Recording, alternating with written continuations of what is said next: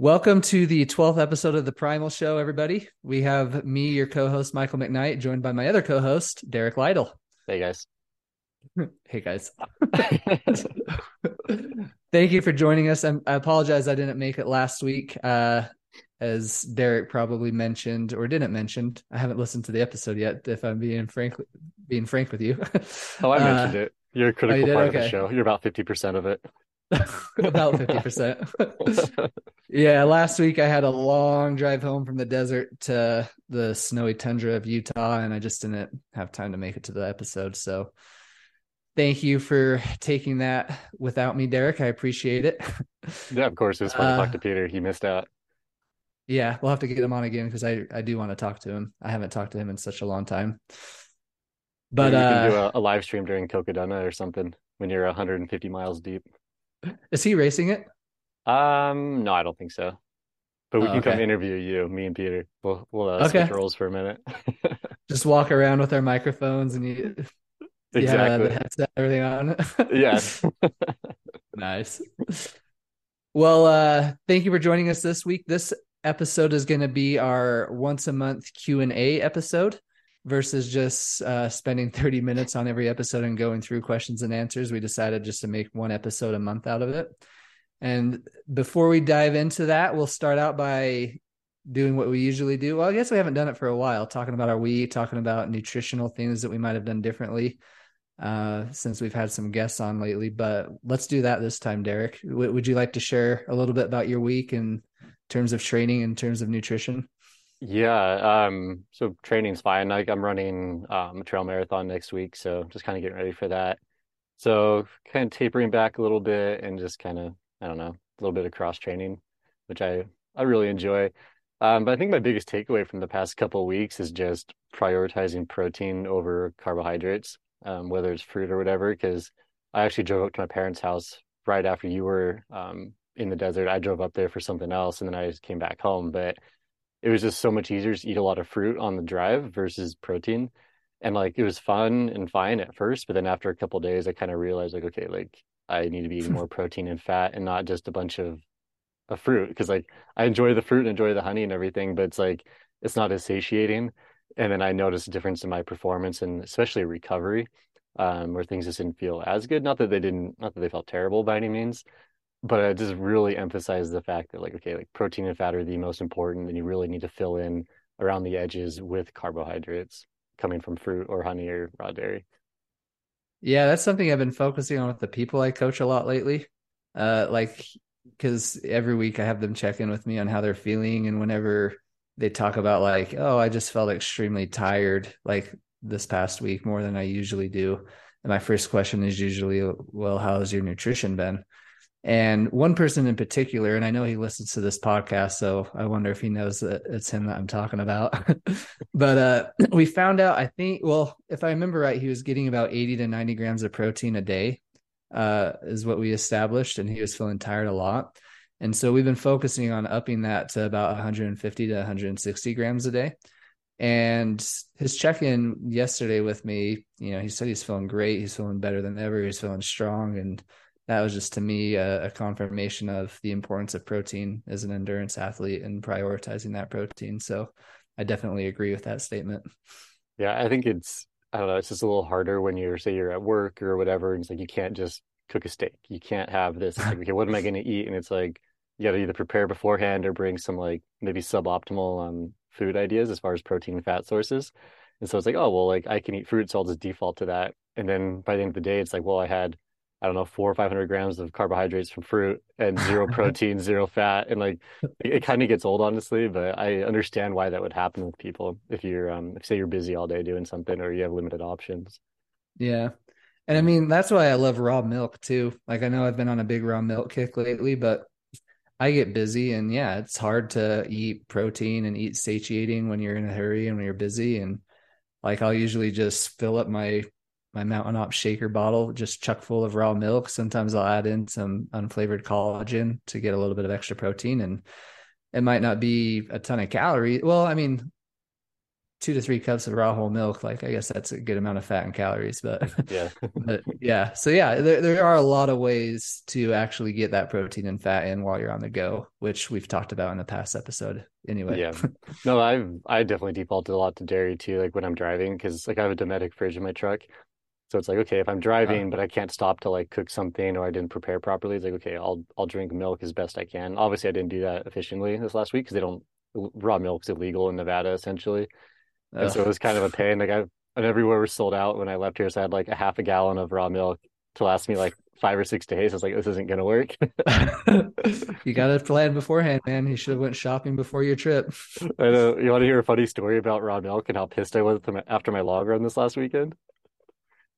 Yeah, let's hear it. So, I'm running this trail marathon, the Black Canyon Trail. And so on my way home from my parents' house up in Nevada, I stopped at Black Canyon just because it's on the way and it just made sense to run the route of the race next week versus just coming home and then running something that's not the exact route. And I like the Black Canyon Trail, whatever. And so I did the Table Mesa or Black Canyon City to Table Mesa and back. So it was ended up being like a 25-mile run. And it was my last long run, whatever. And it was warm. It wasn't like Arizona hot like usual, but it was like in the, I think, 60s, like high 60s. So it was warm and sunny. And when I got done, I was like, oh man, I want raw milk so bad because I've been out for a few days. And so I drove down to the Sprouts, the closest one, just down in North Phoenix. And there was a couple, like an older woman, and I don't want to sound like rude or anything, but she's like looking through all the milks and like looking for a specific one. And she had some lady helping her. So she was like slightly disabled and okay, I'm glad she's making like good choices and whatever. So I'm just waiting for them to like do their thing and get the milk that they want. And I think she wanted like coconut milk or something ridiculous, but I'm just like waiting. And so I'm just looking at some like random objects to kind of kill some time. And the second they walk away, this kid swoops in and he grabs a raw kefir and then he reaches to the very far back of the dairy case and pulls out the last raw milk. And I was so tired and hungry. I'm just like, I just want raw milk right now. And this kid just took it. It was like right in front of me. It was like a movie or something. I was like, ah, like I'm glad this kid's drinking like real food. But I'm also like, I wanted that. I've been waiting for 5 minutes. How much is raw milk at Sprouts? Dude, freaking expensive. It's $7.99 for a half gallon. Is that what he ended up taking? It was a half gallon? Yeah, he took a half gallon of raw milk and then like a quart or whatever of kefir, of the raw kefir that they sell also. And, dude. Yeah, I'm like so addicted to raw milk. If that happened to me, I would have been like, dude, I'll give you $15 for that raw milk. I should have done that, like tap on the shoulder, like, hey dude, I know you haven't bought that yet, but I'll give you $10 for it. Yeah, which would end up being $18 for you to buy some half a gallon of raw milk. No, which is freaking ridiculous. That's so expensive, but it almost would have been worth it. Dude, that's crazy. That's how much I pay for a gallon here. I know. When I'm in southern Utah, it's like the same thing. I think it's like $9 or something, which is just whatever. But Sprouts is the only place you can get it here in Arizona. So it's kind of like a monopoly. And I don't know why like Whole Foods and these other places don't sell it. Because if Sprouts can do it, like why can't Natural Grocers or Safeway or something? Like, I don't understand. Well, I'm sure they can. Isn't it just a matter of jumping through all the loopholes that the government has set up to be able to sell raw milk? Probably. I'm going to make a note to look into that because I'm curious. And it'd be interesting to like go to Whole Foods or these other places and ask them to get it. And then if they say they can't, like explain to them how they can get it. So yeah. I'm going to make a note about that because it would be nice to have it in more places because when we're so stuck at just Sprouts, it's like, well, if they're out, there's nowhere else to get it or they just charge as much as they want, essentially. Yeah. That's ridiculous. Yeah. Yeah. Cause I know in Nevada, for example, like it's not technically illegal. Like I think the state has to set up like some raw milk advisory board and they've never set up a raw milk advisory board. So you have to get approved by that board that doesn't exist. So like by default, raw milk is illegal because there's no one there to approve it. And like, it's so dumb, but you can buy as much alcohol and hookers and drugs as you want, but you just can't get raw milk because it's so dangerous. Well, it's just like freaking Canada. Like they've partially legalized cocaine up there. I don't know the exact metrics, but it's like you can possess like a certain amount of cocaine legally, but yeah, all through Canada, raw milk is illegal. It's ridiculous. Yeah, like what is with this vendetta against raw milk? Like you can buy hard drugs, even if they're just decriminalized or whatever, but you can't buy raw milk, like something that people have drank for thousands of years. And so insane. And then the dumb raw milk containers have to have a stupid warning on it that says like raw milk, no matter how carefully produced and how carefully clean, it's just this big label about no matter how carefully prepared raw milk is, it's still unsafe to drink. Yeah. Foods with food colorings and all this other junk in it, they don't have to put that stupid label on it. It's so dumb. Go buy a bag of or go buy a box of Peeps for Easter or something. It's there's no warning label on that, and those are terrible for your health. They're not even food, and yet this raw food is it's dangerous. Give me a break.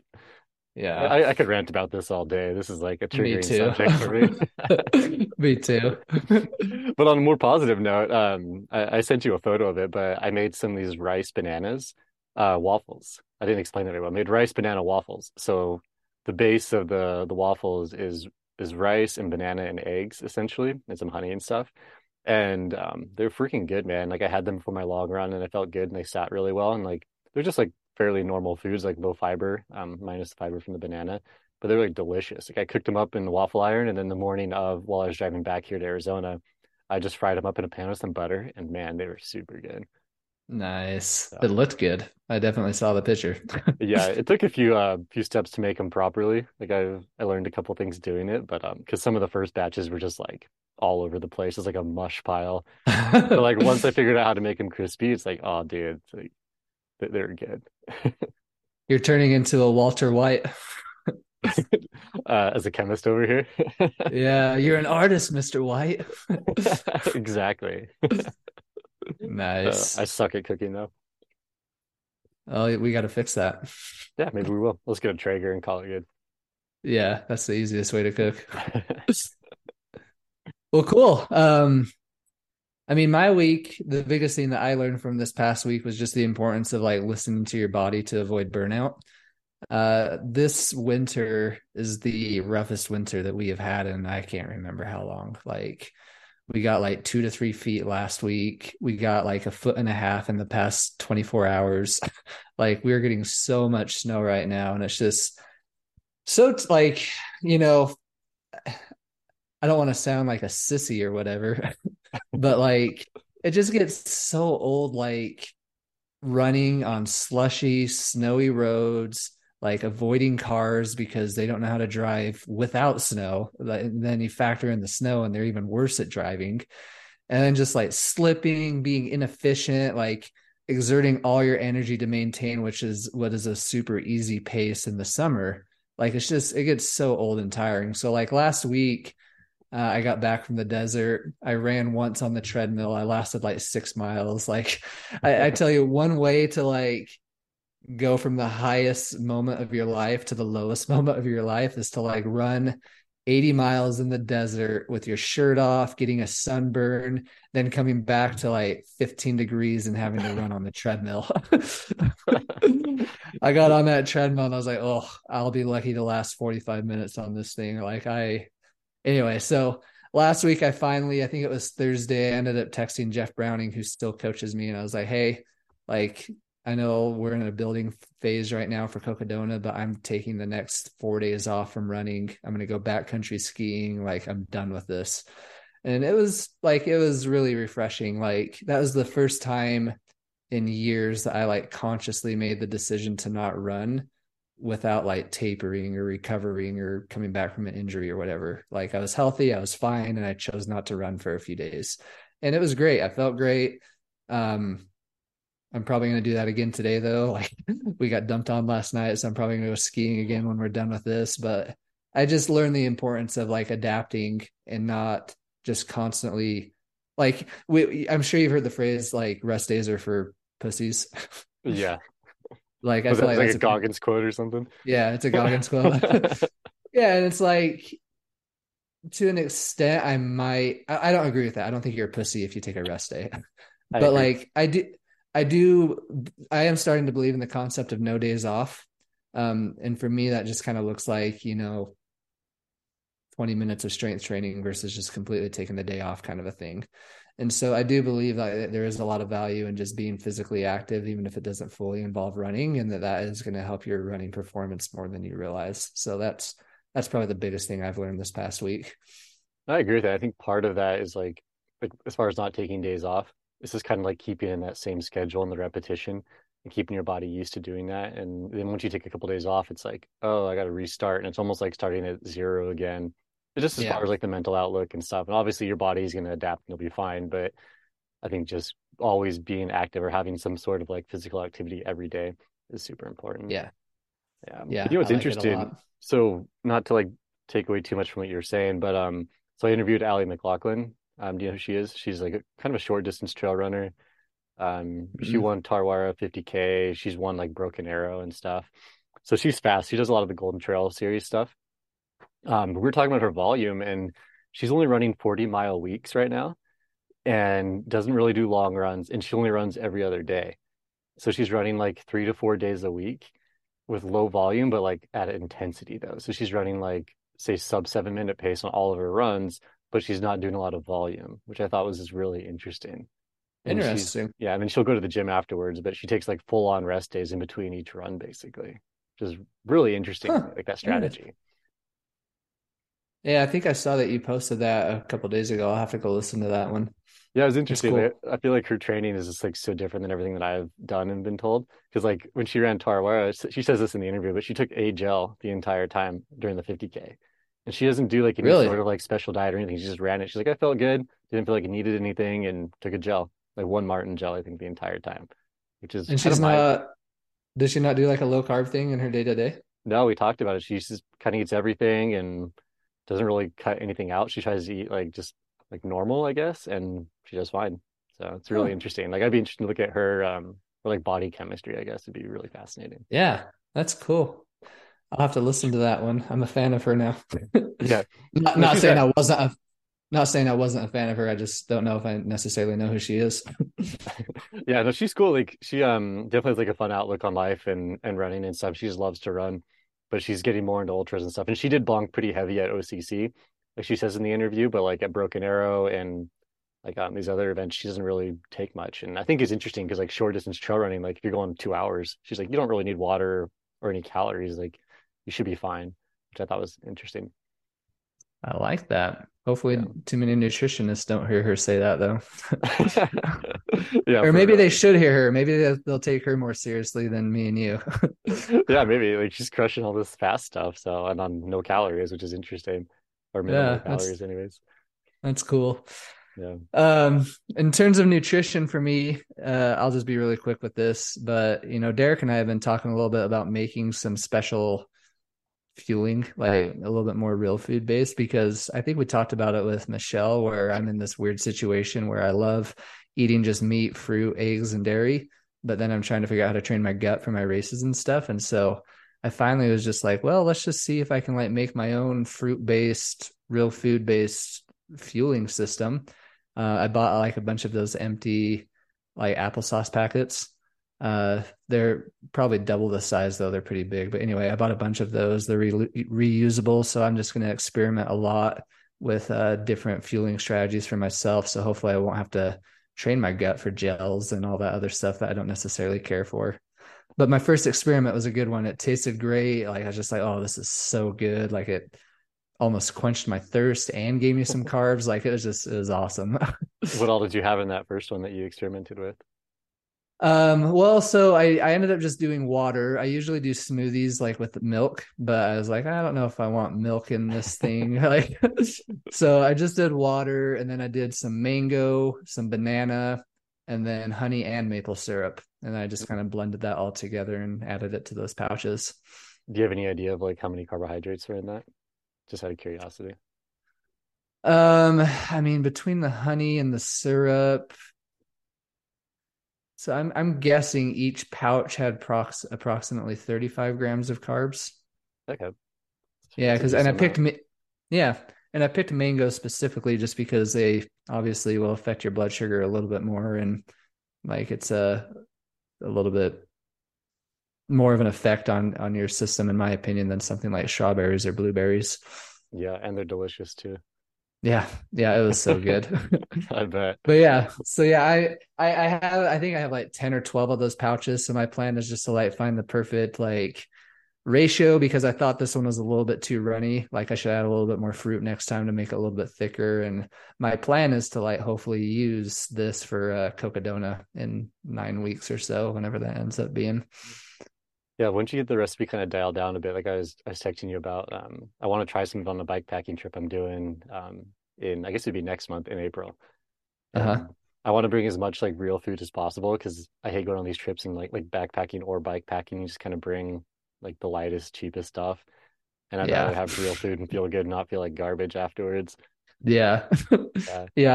Once I figure it out, I'll get it to you. I also added Redmond Re-Lyte, the unflavored version, to get a little bit of electrolytes in there too. So nice. You didn't taste the kind of weird flavor of the unflavored version? No, I found that when you mixed it with fruit, it almost makes it sweeter, in my opinion. I'll have to try that. Yeah, I couldn't taste it at all. But yeah, so cool. That was my week. What did that take? That took like 20 minutes, 25 minutes. We just like chat so much. That's what this episode is for. Yeah, that's why we can't do this with all the other ones. Exactly. Yeah. And also before we get to the questions, me and Derek wanted to restart the WTF posts of the week, or posts, because we each pick one. For those of you who don't know what that is, because we've only done it once, it's basically we find a post, we find an article, or just anything really that's just mind-blowing, basically, like polar opposite of what we believe in terms of nutrition, and it just doesn't make sense in our mind, and just kind of go through that and discuss it. So since I just shared my week, we'll pass it over to Derek and let him go through his WTF post of the week.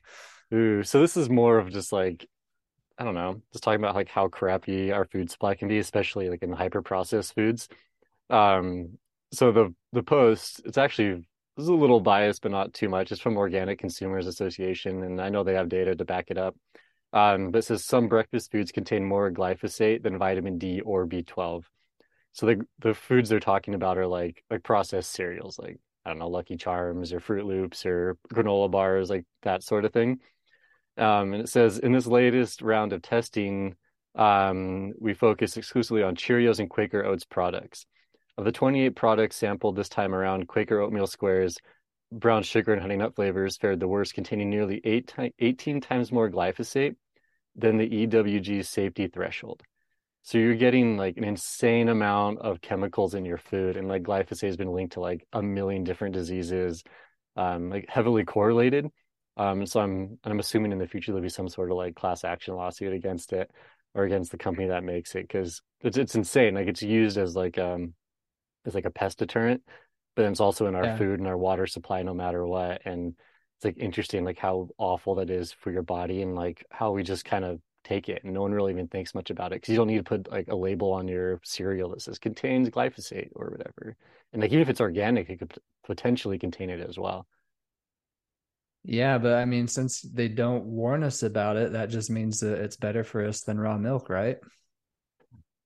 Yeah, sure. just go kidding. Drink some glyphosate. That was sarcasm. Yeah, heavy sarcasm. Let's make sure we say that, because it's hard to tell. Yeah, I mean, it's a freaking, like you say, it's meant to deter away pests, so that means it's an herbicide, right? Yeah, like, or it's a pesticide. That doesn't. Pesticide, herbicide, what's the difference? That's a good question. I feel like those terms are just used, but no one really look it up. Let's see. The official definition of glyphosate. Oh, go ahead. Oh, it's a weed killer. What is? Herbicide is a weed killer. Okay, well, I mean, I'm looking at the definition right now. It says it's a synthetic compound, which is non-selective systematic herbicide. Oh, okay, so it's a weed killer. Particularly effective against weeds. And Perfect. That's in our food. That's delicious. So, I mean, we might as well go drink Roundup. Yeah, you might as well, right? Just kind of coat all your food with it. Yeah. Save, put some into your raw milk. You know how when you like type in on Google, like something, and then it gives you suggestions of what other people have asked? Yeah. So I am really curious to see what this says. People also ask, is glyphosate harmful to humans? Let's see what EPA.gov has to say. No risks of concern to human health from current uses of glyphosate. Glyphosate products used according to label directions do not result in risks to children or adults. no indication that children are more sensitive to glyphosate. So that's what the government, that's what EPA.gov says. So I mean, I guess that's safe. Yeah, yeah, trust them. Yeah, I'm gonna go buy a bottle of Roundup right now. Yeah, that is my race day fuel. I got some in my backyard. I can go use. Delicious. It's so good for you. That's so insane. Like there are so many more studies like saying how awful it is for you. I know. Like I wonder who funded that study for the EPA. Yeah, I'll look at it after this.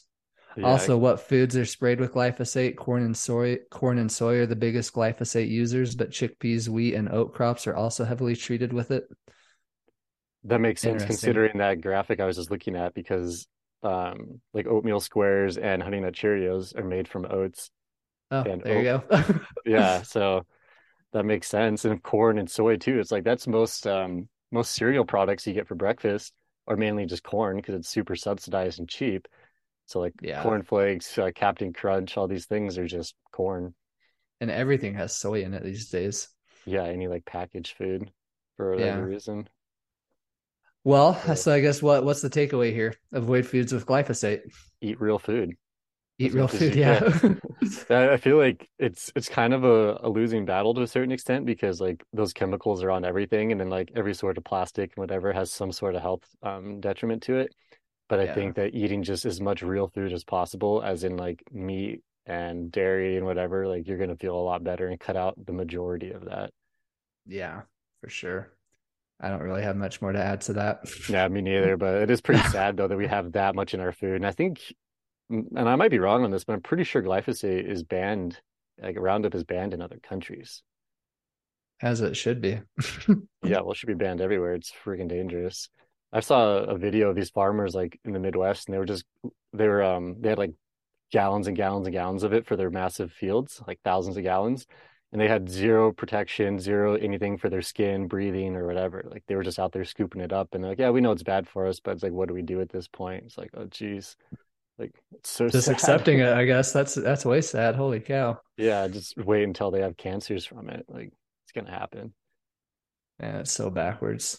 Yeah. Real quick, just for fun, since that question that I clicked on was is glyphosate harmful to humans? Yeah. I decided to type in that question, but is raw milk harmful to humans? Uh-huh. Raw milk can carry harmful germs such as a bunch of stuff I've never even heard of. Holy cow. E. coli, I've heard of that. These germs can pose serious health risks to you and your family. So like there's obviously an agenda out there. Like this is just like N=1. It's not evidence-based or anything, but like 100% of the people that I know and have talked to that have introduced raw milk into their diet have seen benefits from it. They haven't had any issues. People who have had lactose intolerance issues have no issues in regards to that when they drink raw milk. And so again, this is just N=1. All the people that I've talked to, like I've had a lot of people on Instagram reach out to me and say, "Hey, I've just started drinking raw milk and it's amazing. Thanks for the recommendation." So like I've never had anybody reach out to me and say raw milk destroyed my health. Granted, I've never had people reach out to me and say glyphosate destroyed my health, but I don't think people make that connection when they're not healthy. But yeah, it's like, it's just so backwards. Like the agenda against meat, the agenda against milk, but like all these foods with glyphosate and yellow food colorings and stuff like that, like it's just ridiculous. Like it's so backwards. Yeah, thinking about that, looking at the CDC's thing about raw milk and their outbreak studies, so it doesn't say exactly what the dates were, but it says out of all these outbreaks from raw milk, there was 4,400 illnesses, 239 hospitalizations, and 3 deaths from drinking raw milk over a certain time frame. It doesn't say exactly the time frame, which is a little annoying. I'll have to dig into it deeper, but it's interesting. Like 3 people have died from drinking raw milk, according to these studies. But it's like, how many people have died from glyphosate? How many people have died from alcohol? How many people have died from these other like legal things that are just terrible, or even just from straight up obesity, like fast food? How many people have died simply from eating fast food? It's like, that's not the reason, but is a major factor in why they're dying, but that's legal. Yet, or like cigarettes. Cigarettes are legal. We know they cause we know they cause lung cancer. We know that like tobacco chew causes mouth cancer and gum disease and stuff. but we're banning raw milk because 3 people have died, and who knows why, if it was even really because of that. It's insane. Yeah. It's so insane. That's so backwards. I'm done talking about that. Yeah, this stuff just drives me up the wall. Yeah, we could ramble on and on and on about this junk. That's for sure. Anyway, let's have a little other topic to ramble on and on about. I'd like to share my WTF post of the week. Oh yeah, go ahead. So mine's not a post. It's just an observation. And gosh dang it, I don't think I texted you these pictures. I must have sent it to you through Instagram. Oh yeah, you did. Okay. So my wife, Sarah, she's trying to lose weight. And so it's funny. We have this discussion over and over. I'm just like, do low carb, do animal based, like don't track your calories. Don't do all this other stuff. Just do this. But she's like, she hates low carb. And so I can see that. She's trying her way, which is tracking her calories and making sure she's in a calorie deficit. And she's eliminating certain foods. Like I've told her, I was like, well, at least eliminate Dr. Pepper. She loves Dr. Pepper. And so like, there's little things that I've encouraged her to do what she's doing. But the biggest thing is she's tracking her calories and trying to be in a calorie deficit. And she's using this app. I should have asked her what the app was called so I could tell people listening to this to not ever use this app. But basically you put in your food and it tells you like your calories and stuff, just like any food macro tracking app would do, but it also grades your food, which I guess a lot of apps do that too, now that I think about it. But the other day she had 4 large eggs for breakfast, and the rating that this app gave for it was a D, which on the scale of ratings is not a good rating. It's the second closest, or I guess if you include D-, it's the third closest to the worst rating possible. So yeah, gave eggs as a D. She also had that day, she had a breakfast burrito. And so she had 2 tortillas, which was graded as a C. So slightly better than the eggs. But the real kicker here, a couple of days ago, she was in a hurry. So instead of having eggs, she pulled out some oatmeal squares, brown sugar, crunchy oat cereal. Let me just say that title again before I say what the rating was, but it's oatmeal squares, brown sugar, crunchy oat cereal. So cereal with sugar on it. And the rating for this bad boy was a B-, which if I was in school, I would have been stoked about a B- on a test or a grade or something like that. Like B- is good in my opinion. And just looking at the coloring too, it's like the eggs rating, the D, it's like big and bold and red D. Go over to the B- and it's green. It looks pleasant. It looks happy. It makes you want to eat it based off of the rating. And it's just, I mean, obviously Sarah knows like that that's a bunch of bull crap. You and I know that that's a bunch of bull crap. I'm sure a lot of the people that listen to this know that's a bunch of bull crap. But if somebody was sincerely trying to lose weight, doesn't know a lot about nutrition, doesn't know that glyphosate is a herbicide, doesn't know that processed meats is a carcinogen, like, you know, doesn't know a lot of these things, like they're going to look at that and be like, oh, okay, cool. Avoid eggs, eat cereal. That's going to help me lose weight. And it's just so sad because there's going to be a lot of people that ruin their health by following that kind of advice. Yeah, it's freaking insane. And it goes back to that tough study too. Same thing, essentially. It's like, okay, they have these random markers for like what makes a food healthy. Then in the end, it's like, oh, Lucky Charms are healthier than ground beef or eggs or whatever. And yeah, there's zero chance that eggs are worse for you than this hyper-processed cereal with preservatives, glyphosate, like we've already talked about, not to mention all the sugar in that and probably corn syrup and all these other fake sugars and stuff. And like, it's insane. Like, and they're perpetuating that information and it's definitely hurting people. Like, I imagine like on a scale of like Pop-Tarts to oatmeal squares are better for you, but that's like, what's better for you, like cow poop or bison poop? Like it's not necessarily food. Like one might be better, but it's not much better. Yeah. I mean, it's like Google ingredients in eggs. What are you going to see? Eggs. Google oatmeal, brown sugar, cereal ingredients. Oh gosh. People also ask, well, I automatically saw that is Quaker oatmeal squares brown sugar healthy? People ask. Anyway, sorry. The ingredients. Do you have the ingredients up? Or I got it up too. Okay, yeah, you can go through it. Okay, so the ingredients. Oh gosh, that's not the ingredients. What were you going to say while I find the ingredients? So I was looking around. So if you Google Quaker oatmeal squares, this is how it says on the Quaker site: Quaker oatmeal squares, brown sugar flavor. So brown sugar flavor with other natural flavors, crunchy oat cereal. So it's not just an oat cereal; it's brown sugar flavored. So this whatever with other natural flavors, crunchy oat cereal.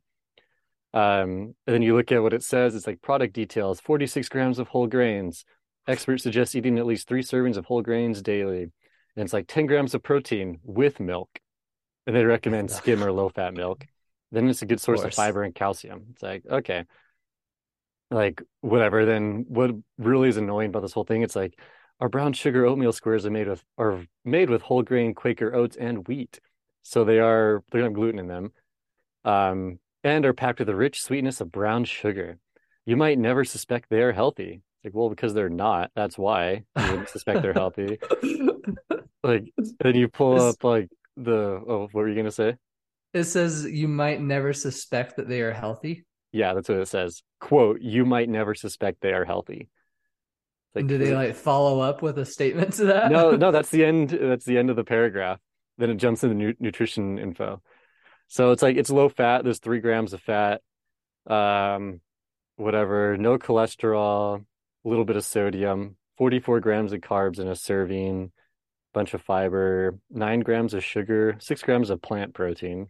So not too much, but it's like, there's 0 vitamin D, 2% of calcium. There's some iron, like it says you get 90% of your iron DV from, I don't know, think that's very accurate, but who knows? But 90%, wow.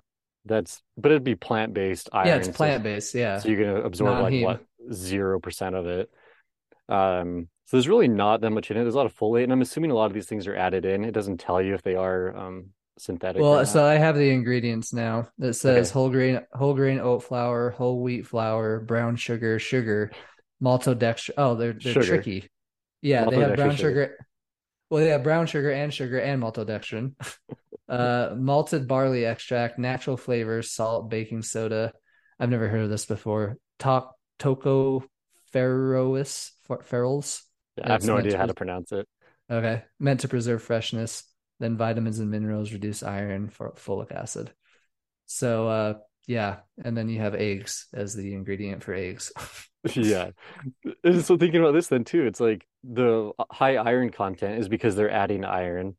Folic acid is 50% of your DV, and that's added. So like if you took out these like added vitamins and minerals, you basically have nothing in this cereal. It's just like a sugar bomb. And there's a little bit of fiber, but like give me a break. And all the like reviews are like, it's so good, it's delicious, and blah, blah, blah. These are pure joy. It's like, yeah, they're good, but so is a candy bar. Like just go eat a Snickers. Well, I mean, it says that they're heart healthy on the package, so that's good. Oh, yeah. Well, and do you know who owns Quaker? Let me guess. A tobacco company? No, essentially PepsiCo does. Oh, okay. So who funds all these, like, say, remember when we talked with Michelle and she was talking about who funds all these organizations, like the Dietitian's Association?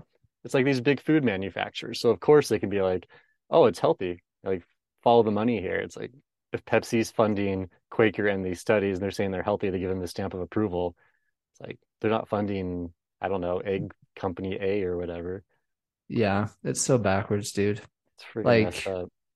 The fact that they can label heart healthy on there, but then make farmers put warning labels on raw milk. That's just absolutely frustrating. 100%. But we don't need to talk about this much more. Just those are our 2 WTF posts of the week, guys. Just know get me going. I know. Maybe we shouldn't do these because we can talk forever about it. Anyway, so yeah, so those are the 2 WTF posts, articles, whatever you want to call it, of the week. Let's dive into the questions. I believe we have 4 or so.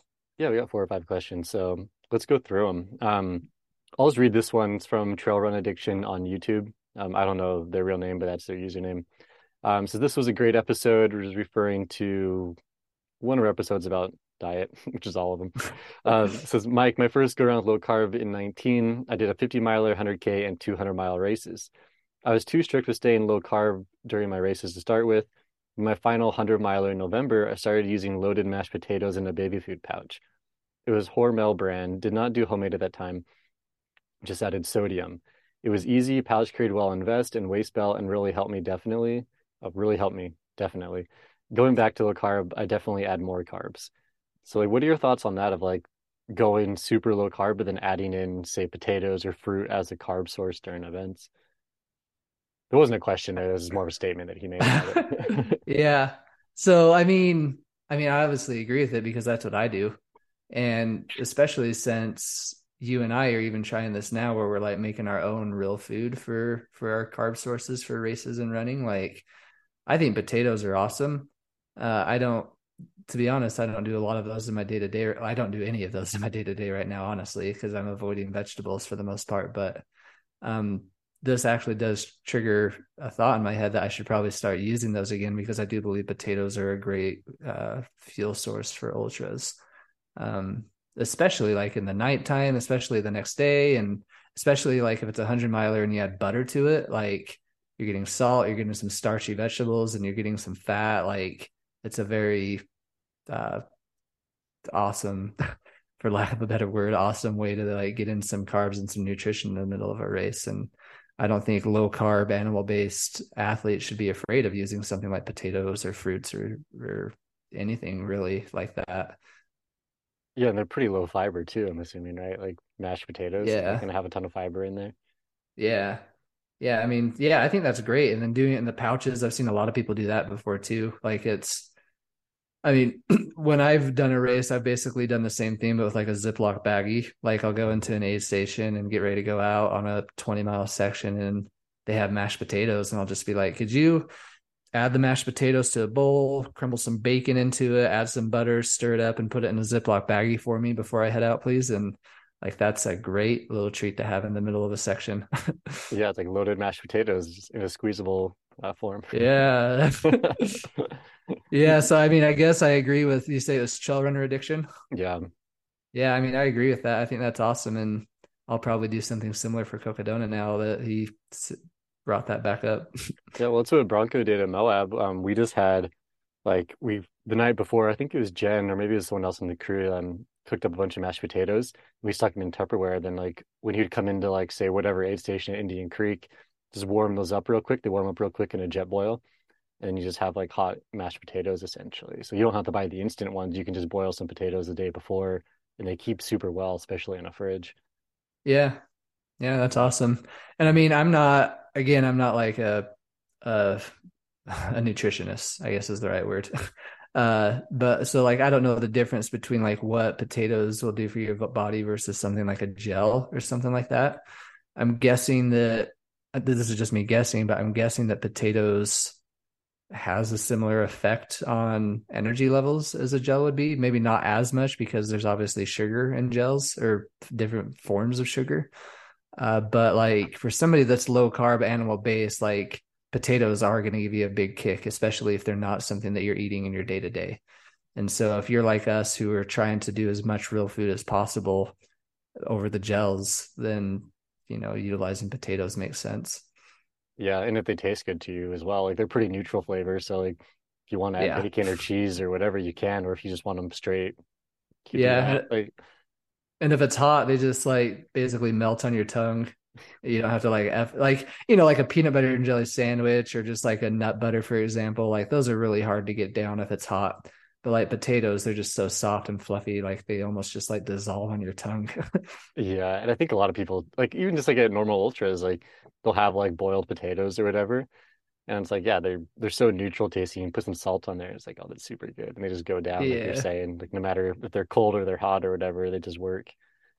Yeah. So yeah, I agree. Yeah. I don't know, it's interesting because I guess kind of the statement just talks about adding more carbs in. So if you were in a race, it's well, you do potatoes or bananas or something that just sits well with you. But I guess in the end, just adding some sort of carbohydrate source, because you could do like, and you've done it before, like do 100 miles without any calories, or you could do Cocodona, like purely keto, like under 20 grams of carbs, even zero carb. You could do that, but your performance is probably going to suffer. Your recovery might be spot on because you'd be moving a lot slower, but you're probably not going to win on zero carbs for being Even though I will say, if there is ever is a shot of that, it's going to be a race light Cocodona, because you're going at such a lower intensity anyways. So who knows how many carbs you actually need for that kind of pace? Because, you know, I don't know how many other listeners are 200 mile racers, but I know for me, my heart rate like doesn't get anywhere near like my aerobic threshold. Like it's very low. It's like in the low 130s. I'm primarily burning fat anyways. So yeah, like if you are going to go little to no carb at a race, I would say 200 milers make the most sense in my opinion. Yeah. And I guess too, if you wanted, you could just be like shooting ketones the whole time, like ketone shots or whatever. And or just use your own ketones that your body produces and not spend the millions of dollars on them. That's true. I'd be curious. Maybe I'll go do a 200 mile. Maybe when I go bikepacking next month, I'll just take ketone shots at me and see how I feel. Yeah. Fueled by ketones. I probably feel starved the whole time though, or famished. Yeah, I wonder if you would though, because I mean, you'd be in a deep state of fat burning. Like when I did my 0 calorie 100, the two times I've done it, I didn't get super hungry really. Really? Yeah. Interesting. I mean, you're burning a high level of fat for fuel. And I mean, it's the same concept in my opinion. Like, I don't know if you're the same way, but after a long run, like that's probably the hardest time I have eating, just because like in that long run, I went into a deep state of fat burning. So when I finished, I'm pretty satiated and it's kind of hard for me to eat calorically dense foods. And so I'd guess it's a similar concept. Yeah, that makes sense. Like Saturday during my, or after my long run, like on the way back, I think I was just thirsty. So I was also like, I'm hungry because I didn't pack enough water because I don't know. I didn't plan it perfectly or well at all, I should say. But I was like, oh man, I'm just going to go back to my truck and like cook a steak and blah, blah, blah. And I got back and I was like, man, I'm not hungry. I think I just drank a little bit of water. And then I drove to Phoenix to get raw milk, which I didn't. But yeah, I'm the same way though. It's like, I just wasn't that hungry. And like, it was pretty low intensity the entire time. So yeah, I don't know. I don't know, backing up what you said, I guess. Okay. Well, thank you. You're welcome. Cool. What do we got next? Let's see what our next question is. So this one is just about milk. And this is a common, we talk so much about milk, but it's freaking amazing. So the question is, why are we the only mammals that continue to drink milk? So this question gets asked a lot by like vegans and just people in general, because there's this whole like fight against the dairy industry, and from vegans, non-vegans, just people that just want to demonize milk. And I know a lot of people in general aren't drinking cow's milk or animal milks anymore. They're making like plant-based milks. I hate that term, whatever, but like oat milk or almond milk or soy milk or whatever instead of milk, because apparently humans have never drank cow's milk as grown mammals, but we do drink soy milk as mammals. I don't get it. But like, so what would be your response, I guess, Mike? I'll stop blabbering. But like, why are we the only mammals that continue to drink milk? Like, what is your response to that when people ask you? The first and simple answer is because we want to. Like it's something that I crave and something that I enjoy and something that makes me feel good. So yeah, I'm going to eat it. And obviously people could be like, well, people could say that about cocaine and meth. Well, yeah, I mean, we're really going to compare milk to meth and cocaine. Like, come on. So yeah, so that's the simple answer, just because we want to. But second of all, like I'd answer, it's not really an answer. I don't know if I have an answer, but I would just ask two questions. One question I would ask to the vegans who asked that question, and I'd be like, why are we the only plant-based mammals that feel the need to eat synthetic meat? Like, you don't see like turtles eat plants, right? They're plant-based. I have no idea. I thought they like fish and stuff. I thought turtles were plant-based. Well, anyway, so we'll just say turtles. Say turtles are plant-based, because I think Michelle is talking about how she feeds her dog liver and how she feeds her turtle like more of a plant-based diet, if I remember right. Oh, she's a tortoise. Yeah, those eat like plants and stuff. So maybe turtles. Okay, tortoise. I don't know. They're different animals, but yeah. Okay, so tortoises. You don't see tortoises like trying to figure out how to make fake meat. Like they just eat plants. And so why are we the only plant-based mammals that try to eat fake meat? And then for the people who aren't vegans who ask that question, Monsters, rock stars, like Bangs, all these energy drinks. Why are we the only mammals that have to like eat and drink like crap? Like, why are we the only mammals that rely on sucralose or aspartame, like fake sweeteners? Why are we the only mammals that have to drink 200 milligrams of caffeine every day to have energy to go throughout our day? Like, why are we the only mammals that cook all of our food? Why are we the only mammals that know how to create and make fire? Like, there's so many things that we do that other mammals don't do, but people are going to be nitpicky and ask about the milk. Like, that doesn't make sense to me. It doesn't make sense at all, because it's like, we are also the only mammals that use air conditioning. We're the only mammals that use vehicles. So like, if you want to like go down that rabbit hole, it's like, cool, walk to your next race or run. Yeah. And then don't sleep on the bed. Yeah, exactly. Like, just sleep on the ground. Like, it seems like a really silly argument, because it doesn't make any sense. Like, we're always looking for the most nutritionally dense foods, and like human diets have evolved over time as well. Like, once humans discovered fire, it's like, oh cool, like we can cook our food and extract more nutrients from this meat now because we're cooking it. So like, right. Okay, if you want to eat like a lion, don't cook your meat and just eat meat, and that's it. Like, they're mammals. Like, okay, right, they're mammals, right? I don't know. I'm not a biologist. But it just comes down to that too. It's just like, what Michelle was saying 2 weeks ago. Like, we have species specific diets. Like, I've seen vegans that feed their cats a vegan diet and their cats die. So like, why would you do that? Like, your cat is a carnivore. Like, they don't want to be eating plants, no matter, like, they can make you could make, I don't know, like a bean patty taste like a piece of chicken or fish, and the cat will eat it because it thinks it's chicken or fish, but that doesn't make it healthy for it. Right. So I don't know. I honestly kind of hate that question. Like, I don't want to sound like disparaging, because maybe this person was coming from like a good point of view, or just legitimately curious. Right. It really bothers me when like people ask that question. It's kind of like, oh, I gotcha. It's like, that's not a gotcha question. Like, it doesn't make any sense. Like, we've been drinking that because it's good for us, and there's vitamins and minerals in it, and we're going to continue to do it. Like, it's especially if it's raw, it's good for you. And I do want to say, like, I know not everybody asks that question or thinks that way, like in a hostile way, because there is somebody that I just started coaching a few weeks ago that is trying a low carb animal based approach now. And we were talking about milk, and he told me that he cut out dairy a couple of years ago. And I asked why. And that was one of the things that he said was that him and his wife decided that, you know, no other mammals drink other mammals' milk, so why should we, kind of a thing. And so, yeah, he wasn't being hostile. Like, he knows that I love raw milk. He wasn't trying to discredit me or make me think differently, but that's basically what I said to him too. I was just like, cause he's a fan of certain supplements that have fake sugars in it, fake sweeteners. And I know that. And I said to him, I was like, well, you're right. We are the only mammals that do this, but we're also the only mammals that rely on sucralose and aspartame and caffeine. And he just replies, he's like, okay, yeah, point proven. And so, like, it's definitely, I do feel like it's more of a nitpicky question in most scenarios. There are some people that just I agree with that, and that's fine. But yeah, if you're going to be picky about the milk that we're drinking, then start like being picky about all the other crap that we're eating that other mammals and animals aren't. Yeah. And I think like, I think the kind of like idea about milk or the idea of milk being bad for us and like only for like cows or whatever, has been kind of perpetuated by these like by vegans essentially, and like vegetarians, where it's like, well, like meat or milk, sorry, is just very inflammatory and it's not good for your health, has all these problems, blah blah blah. But it's like they're basing that, or that data are based off of man, I can't even speak this morning. Sorry, those data are based off of like pasteurized homogenized milk. So it's not even like a real food product at that point. Like it's like a semi processed food product. Whereas like raw milk is like a legit thing. It's like, why do all mammals drink that when they're born and raised? Because it's like it's nutritionally dense and has like a perfect macro ratio.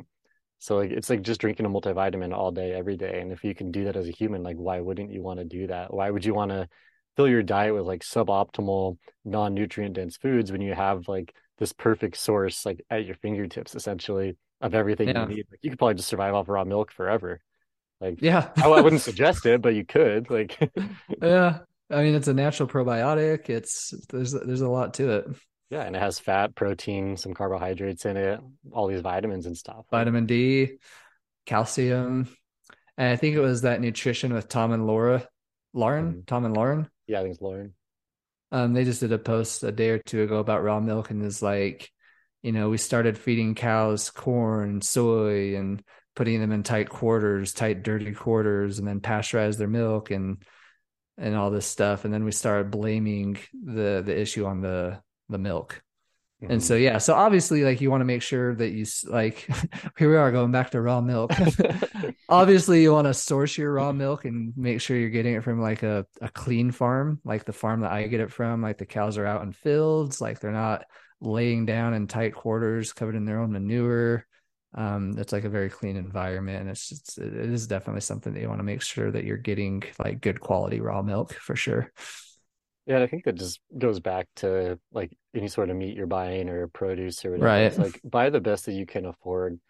Like obviously, like, meat's good for you in general, but like if you can get better meat cuts of meat as far as like quality and sourcing, do that. Not necessarily like, oh, it's a T-bone, so it's better than like a bottom round steak, but like the actual, like, I don't know, like, try to like meet the ranchers and the farmers and the butchers and stuff, and kind of figure out where the stuff is coming from and see how the animals are treated. Because I feel like the best way to like make change is to vote with your wallet versus just voting. Because if you vote with your wallet, like the economics are there and they prove it. Like, if more people buy like pasture raised, like grass-fed, grass-finished beef, there's more of a market for it, and people see the opportunity to create that or to raise that, because then people are going to buy it and they're not going to be losing out, which in the end makes prices cheaper for all of us. I mean, it's really not bad to begin with. Like you can get an 95%. Sorry, I'm saying this backwards. Yeah, 95% lean, because the leaner it is, the cheaper it is. And you're still getting a good amount of fat, even if it's 93% lean. But it's like that Thousand Hills brand. I got grass-fed ground beef from Natural Grocers last week, and it was like $6. Like, obviously, that's $3 more than the ground beef that you can get at Walmart. That's totally different and tastes totally different, but like $6 for a pound of ground beef, that's not that bad. Like, that's how much a cup of coffee costs these days almost. Yeah, honestly, like, you go to Starbucks and you get like a mocha frappuccino, whatever, like it's like $6-7. Like, stuff adds up really fast. Not that I'm buying that, but I see people buy it. And I guarantee you that a pound of ground beef will fill you up more than a 16-ounce jug of coffee. I saw this funny meme the other day on Instagram, and it's like, why does my stomach hurt so bad? And it's like, this is what you had for breakfast. It's like a vape pen and a Monster or something. It's like, yeah, like, that's why you feel like crap, because you're vaping when you wake up and then drinking a Monster, which is just full of, I'm not gonna swear, crap. Like, not even food. Well, it's almost too like we're at a point where I feel like eating unhealthy is the cool thing to do. And maybe it's like finally reversing. Like, I feel like a lot of things that used to be cool is starting to become uncool as we get older. Mm-hmm. And so where was I going with this? Oh, when I got out of high school, like, I remember, like, I tried to just be as extreme as possible with my meals, just to like be like, oh, he eats that. That's crazy. And he looks like that. That's cool. And so, like, you know, I remember, like, yeah, for breakfast, I'd have like a breakfast burrito from 7-Eleven with a 40-ounce, or not 40-ounce, I haven't bought a soda in so long, a liter of Mountain Dew. And then for lunch, I remember I made this concoction. It was 3 slices of bread. The bottom of the bread, the bottom of the 2 slices was peanut butter and jelly. And then the top of the next slice was peanut butter and the Jif marshmallow spread stuff. That was your breakfast? That was my lunch. Oh, breakfast was the burrito. The burrito and the Mountain Dew was my breakfast. Oh, it's disgusting. Yeah, and I wonder why, like, I gained weight. I wonder why, like, I was basically pre-diabetic, like, because that's how I ate, and that's what, like, in my mind was the cool thing to do. Like, it's kind of ridiculous. Yeah, I've been thinking a lot about like what you're saying, how, I don't know, we used to always do these extremes of like just poor things, like, for the attention and stuff. And I have 2 comments on this. And the first one is, I feel like in 2023, to be like a rebel or punk rock is to have a family, get married, eat meat, exercise, and not be on your phone all day. We're like, in the past, it was like counterculture was like, oh yeah, like all these other things and go vegan and don't hurt animals. And now it's like, no, like go into these like really conservative values, if you want to call them that, of like, yeah, I go to church and I eat real food and I have a community. And like all these things are like the new version of being punk rock, which is really interesting to me because historically it was never that way. Like culture is so fascinating.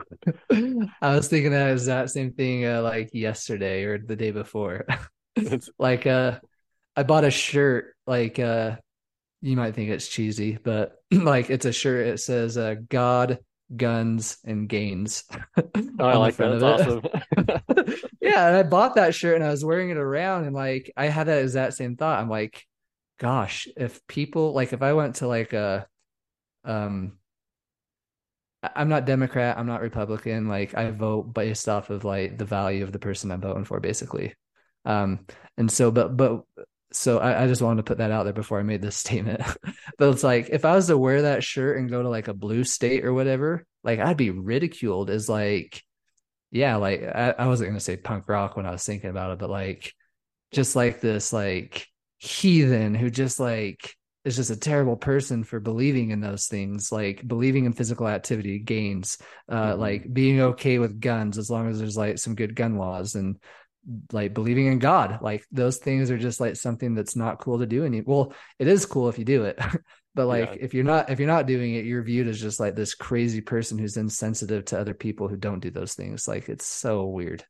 It is really strange. And it's interesting because I feel like the carnivore, like animal-based community, or even keto to a certain extent, is kind of like anti-culture, if you want to call it that, or anti-authority maybe is a better term. Because you see like the FDA and the CDC recommend all these things. And like, if you follow that community at all, it's like, okay, eat meat. Don't listen to the FDA. Don't listen to the government. Drink raw milk. Like have kids. Don't take these vaccines. So it's almost like anti-authority in that sense, and like be self-sufficient versus relying on the government. And it's really interesting. Like I'll definitely save my ramblings about that for another time, but I think that it's important to push boundaries, and kind of like what you did with your 100-miler on 0 calories. It's like, yeah, you got a lot of pushback on that, but like that's science, and that's like you were kind of like fighting the norm, if that makes sense, by like, oh, I can do this on 0 calories. And maybe that wasn't your intention going in, but maybe it's some like deep mindset that you have like built into your body or your wiring of your brain. I mean, the first time I did it, it was just to see if it was possible. The second time I did it, it was definitely kind of like a middle finger to all the people who were upset about it. That's funny. Thinking that too, like what you're, when you're talking about like your 7-Eleven burritos and marshmallow whatever sandwich, last night I shouldn't have spent the 20 minutes watching this, but Derek from my More Plates, More Dates, you know who that is? Yeah. So we had this video, it's a year old now, but it's popped up in my YouTube feed. And I was like, I should probably go to bed, but here I am on my phone watching this like an idiot. But he analyzed this video that was, it's like 5 years old or 6 years old now. And this kid was building a YouTube channel. And like, I'm assuming he lives at home just based as a teenager based off of like the stuff in the house. Cause I'm assuming he's not having all these like live, laugh, love signs in a dude's house, like that's single as a bachelor. And he looked pretty young. But like he did this thing where just to get clicks and like clickbait, he took 4,000 milligrams of caffeine before going to the gym, and which is insane because like the recommended max dose is like 400 milligrams a day. So 10 times that is like going to stop your heart. And that's what they were talking about in the video. But like, it was just insane, like how much crap that he consumed. It was like a rock star, all these gels, pre-workouts, all these things to get 4,000 milligrams. Then he went to the gym and lifted, and it's like, oh, that's going to blow your heart up for sure. And they were going to like take some footage afterwards of like how he felt during like the come down from the caffeine high. And 2 days later, he's like, yeah, I felt like such garbage that I didn't even want to film because I felt so poor. And I thought that was really interesting because it's like people do these things to like, oh, I'm so cool. Like, look at me, I'm slamming 3 monsters or 4,000 milligrams of caffeine. It's like, this whole like beat your body up like in a very non-constructive way is just insane, but it's very clickbaity and it does well online. But it's like, is it worth it to eat crap to like get some social media cred? It's like, no, like of course not. No. And I mean, people would probably say that about us though. People think we eat like crap and that we're doing it for that reason, I would bet. Yeah, probably. But it's like, it's not like you're going to like, oh, I'm going to go eat 30 cheeseburgers a day for the rest of my life because, or you know those videos of like these people that are just like demolishing tons of food, like $100 worth of food every meal, just like fast food and stuff. It's like, that's just like clickbaity stuff, and like it gets views, but it's like, is it really worth being obese and having all these issues that come with it? Like, no, like it's a big gamble. It's a huge gamble. It's like, yeah. So that kid didn't die? No. So like the whole video, I'm like, this kid's probably dead, because he only had like 4 videos on his YouTube channel. And I was like, oh my gosh, like he's dead. Like there's no way he's making a video after this. And like, so he made the outro for the video 2 days after, and he was very mellow. I'm sure he was still in like his body's probably just in shock or something. Then he made a couple videos after that and then stopped making videos. And in the comments, someone was like, oh yeah, he probably died, or he died in a car crash from an overdose or something. And I'm like, so there's no real, like no one really knows what happened to him, but I'm curious, because if he's doing these very poor life habits and like things like consuming 4 grams of caffeine, he probably had some other like bad habits going on as well. So I wouldn't be surprised if he died in a car crash or some sort of overdose. But I'm also curious like where he is now in his life and if things have changed at all. Yeah, that'd be interesting. Yeah, but he doesn't like have a functioning YouTube channel really anymore. So it's like, and he only got like 80,000 views. So it's not even like he like, went viral and had like 10 million views or something. It's like he probably destroyed his heart to not even make a buck, like, which is, it's really sad, honestly, that like people do that. Yeah, I agree with you on that one. That's crazy, dude. So for the record, on the subject, I don't know. We were talking about my sandwich and like how I was being extreme on purpose. Yeah, but let's go. I don't know. Clarify for a second. Don't take 4,000 milligrams of caffeine, because that's extremely bad for your health. Well, like, and I'm pretty sure like your body can only metabolize like 80 to 90 milligrams at once. Does that sound right? Or did I make that up? I'm not really sure. Like, I think the half-life is like 7 hours or something in caffeine, but either way, that's going to cause major, like he said, also he had major gastric issues. Like he's a diuretic. Yeah. And like your body's just like trying to like purge out all this toxin, because technically caffeine is a toxin. And so his body's just like, get out of me, and just like purge like crazy. Yeah, I mean, if I need to go to the bathroom, that's a strategy that I have in a race, is to take more caffeine. Yeah, or like, why do people go after drinking coffee or something? It's because of the caffeine.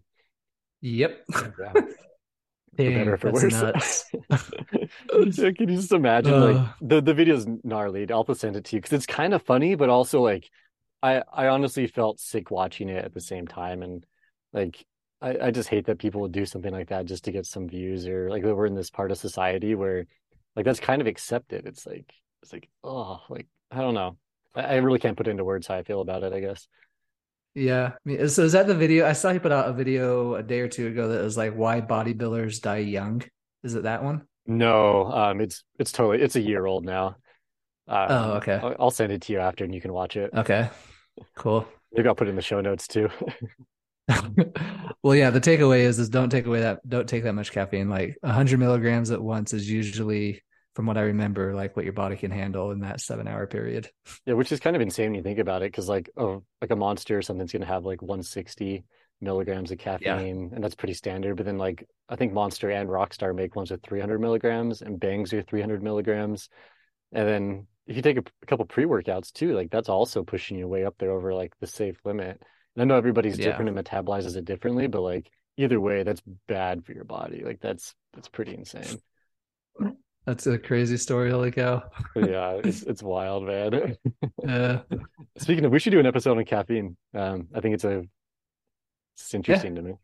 Yeah. Yeah, let's do it. I love my caffeine, and I know most people do. Yeah, I try not to take it. It keeps me up at night. My body sucks. I usually stop like by noon. If I'm just a normal day, because if I start taking caffeine afternoon, then it's like I'd stay up all night, or I just don't sleep well, I should say. Even if I stop before noon, it keeps me up at night. Really? Yeah, I don't know why. Yeah. It's probably not a bad thing, honestly. It's like, yeah, I don't need it. Yeah, yeah. Cool. Well, what else do we got? We have another question or two. We keep getting super sidetracked, but this is another good one. So this one goes back to I think it was with Browning, where we talked about sweat and sweat concentration. It might have been Browning, or I don't know. I should have. Or Zach. But it says, so all sweat or concentration varies by effort. And so The question, it's a little short, but basically what it's talking about is your sweat rate, like the amount of sweat you lose, but then also your sodium concentration in that sweat. So I read a few papers about it, and I know it's like, it's not concrete, but there's a lot of data looking at different directions. But what are your thoughts on that question? I don't know. To be honest, I was just slightly distracted because my kids are making a lot of noise, so I wanted to make sure it wasn't too loud. Oh, I can't hear. I'll jump into it though. Okay.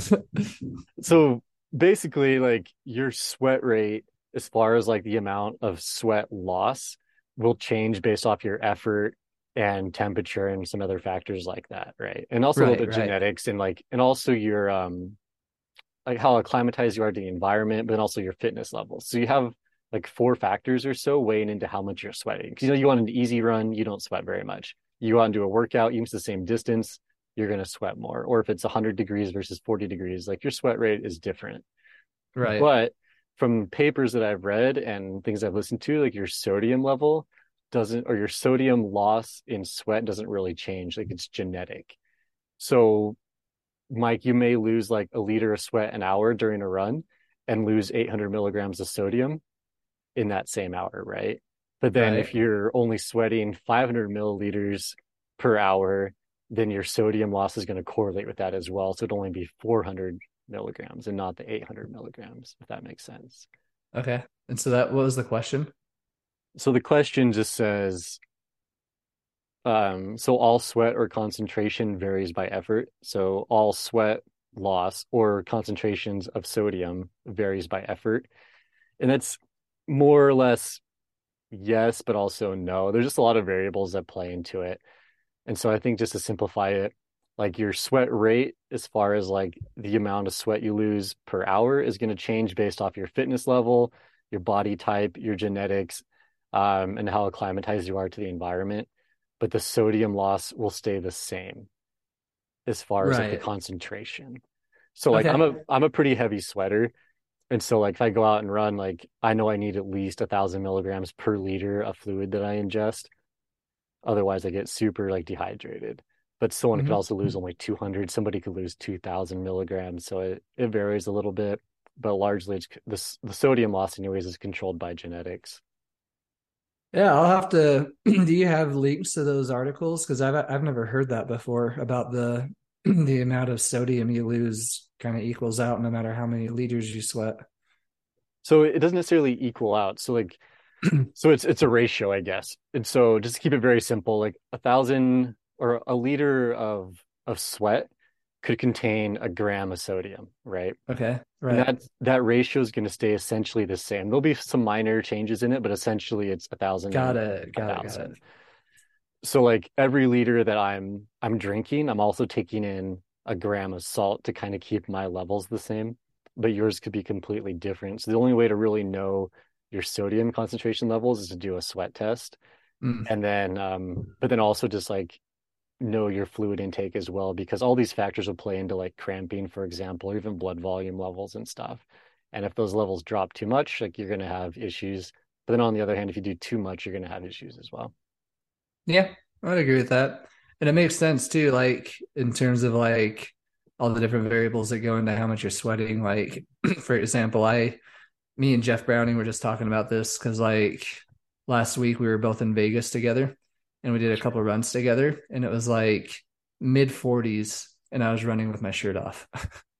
While I had like plenty of people from Vegas who were like wearing sweats and coats and beanies, and they're like, dude, aren't you cold?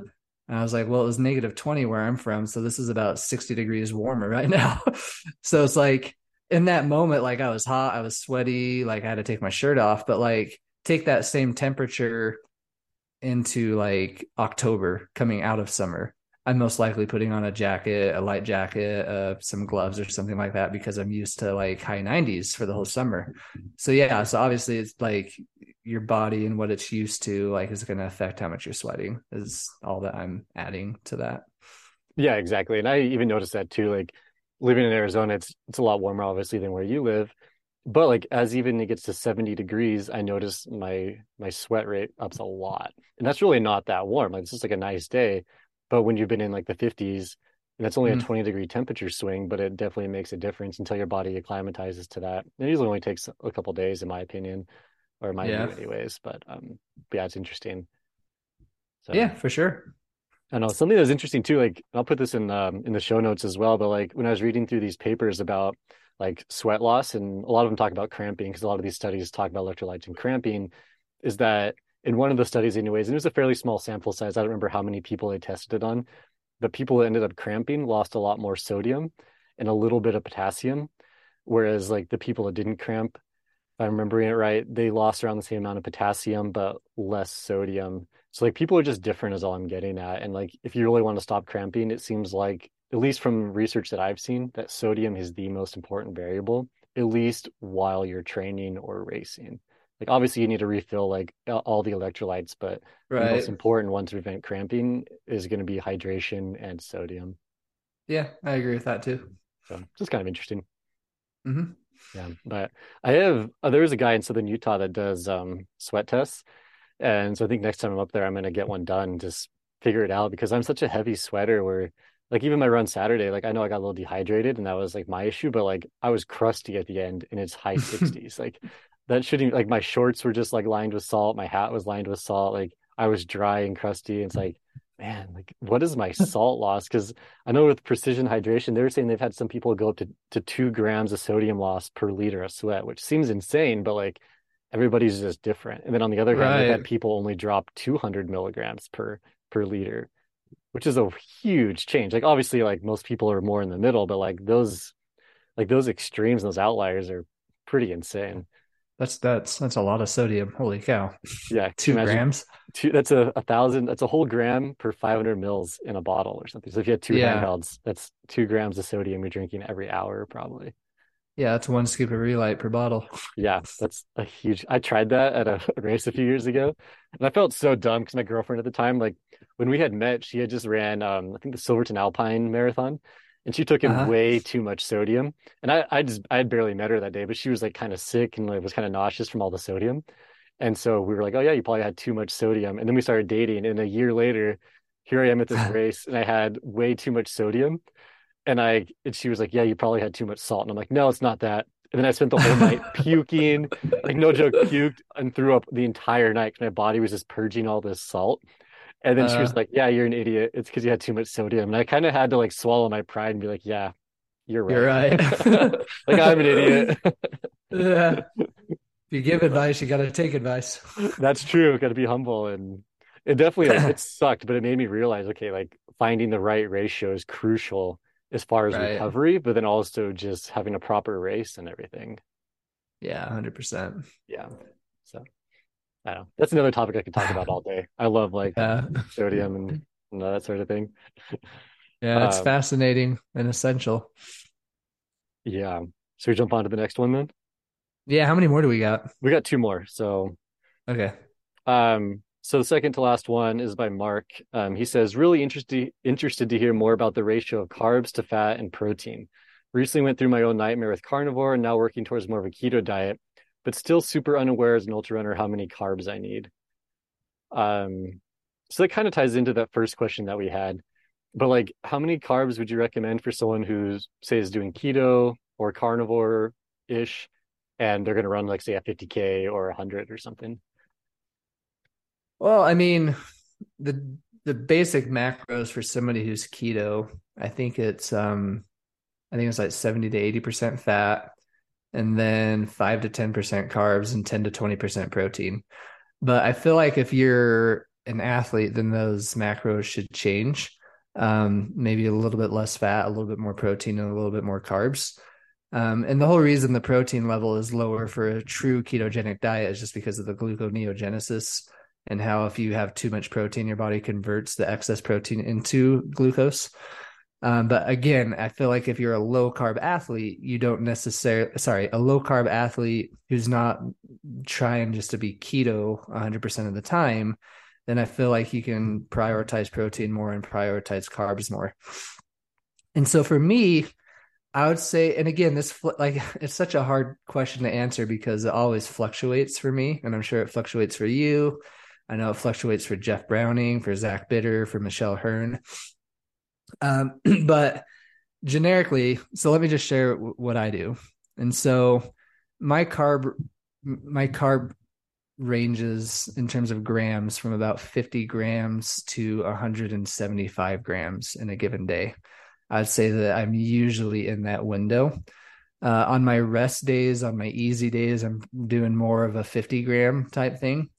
On long run days, on speed work days, on the day before my long run, I'm closer to that 150 to 175 grams, which compared to like a keto diet sounds like a lot. I mean, it's like what, 4 or 5 times the amount of carbs than a true keto diet. But when you compare it to like a standard American diet, you're still well, like 400 grams at least below what a standard American diet is. Like me and Derek saw a dietitian recommend for runners that on a long run day, they consume it with something around like 600 grams of carbs, which is like, I don't even get that much in a week. So for me, like, again, it's low for like a standard American. It's still high for a keto diet, but like carbs paired with protein, it's crucial for recovery. It's crucial for performance. I do believe that you can do well at races if you do a strict keto diet. I don't believe you can do as well as you could if you implement some strategic carbs. So I don't know if that answers the question or not, but usually I'm in that 50 to 175 grams. And the more I'm running, the more I'm working out, the harder I'm going, the more I'm closer to the 175 end of that range. Yeah, I think you make a good point that it's situationally dependent. So we need to keep in mind too, that the ketogenic diet was made to stop seizures. So right.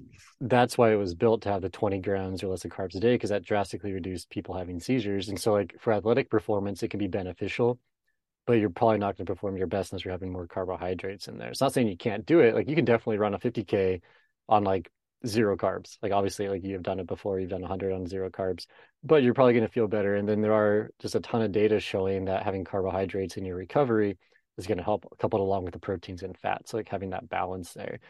And it kind of made me think, when you're saying, say you feel you have an injury coming on or you're super fatigued, do you up your protein content or do you keep it normal, I guess? I up it. Yeah. I do the same thing as well. I try to cut off carbs as much as I can and add in more fat and protein and more just nutrient dense foods versus kind of just excess carbohydrates, especially if I'm doing I'm tapering or in say an easy day, like you were saying. Yeah, back in August when I had a pretty severe ankle sprain, when that happened, I recovered from that within 3 to 4 weeks. It was just before the Arizona Trail. And I remember when that happened, I basically went to a carnivore diet with blueberries. And so the reason I only had some blueberries is blueberries have some anti-inflammatory components to them as well, which is kind of what my goal was. I wanted to be as clean as possible so that I could reduce the inflammation that was in my ankle. So that's how I do it too. I go more meat-based, more protein-based, a little bit less carbs. And I make sure that the carbs that I eat are something like a blueberry. I do the same thing. Generally just go as much meat as possible essentially, but then blueberries and or tart cherry as well. Cause tart cherries are a painkiller / anti-inflammatory. Yeah. So. What was the other thing that I was going to say? What were you saying? I just drew a blank. We're talking about carbs. We were talking about... Oh, yeah. So the way that I usually like to compare this question to, I like to compare it to a car that's equipped with NOS versus a car that's not equipped with NOS. I mean, you take your generic, we'll just say a Camaro or a Mustang for people who are Ford fans. You take your generic Camaro or Ford, Mustang, and you can go decently fast in those things. I mean, we'll just say the speedometer says 0 to 140 or whatever. That's a pretty good range. It's pretty fast. It's pretty efficient. And that's kind of somebody who's keto. I believe that somebody could be really efficient and pretty quick if they do a strict keto diet, and I believe they could do well because their baseline of energy is so much higher than somebody that crashes from not being fat adapted. But, if you were to throw on some NOS to that car, that just adds another edge to that thing, to that engine, to that vehicle. And so I believe that the NOS is kind of like the carbs, You know, if you can be efficient at burning fat and glucose obviously does give you an edge, it gives you a boost of performance, then why wouldn't you do that? And from what I've seen in my own testing and the people that I coach, like, you can do that and still be very efficient at burning fat. Like, I feel like people are afraid that if they implement carbs that they're going to like knock themselves out of ketosis, not be a good fat burner. And it's easy to fall into that trap, but I believe that it takes a lot of inconsistency with your diet to really mess up your fat burning.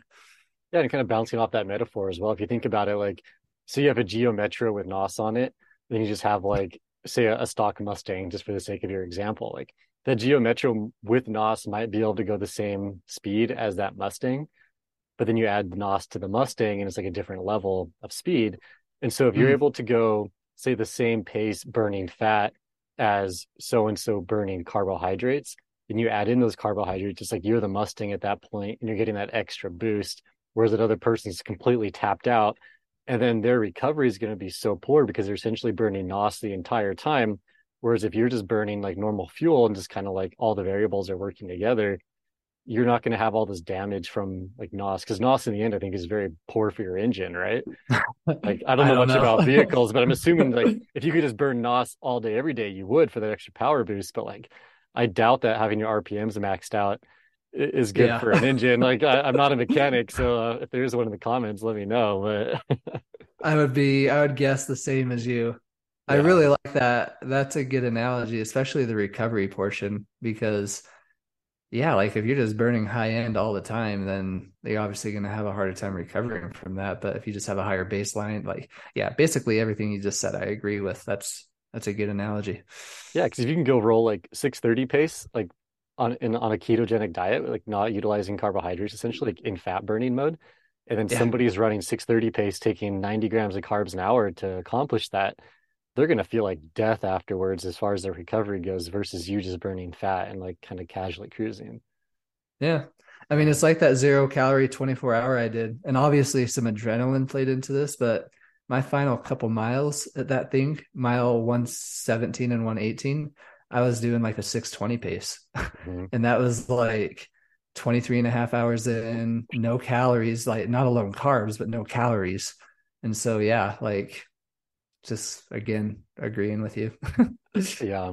That's really interesting though. Like, I think like, I wish more people would just, I guess I wish that more like professional level athletes would try that. Cause I'd just be curious to see like how their recovery would be. Or even if like something I've been thinking a lot about recently, and this kind of relates, and is like people to say like, eat as much as you can, cause you're running so much.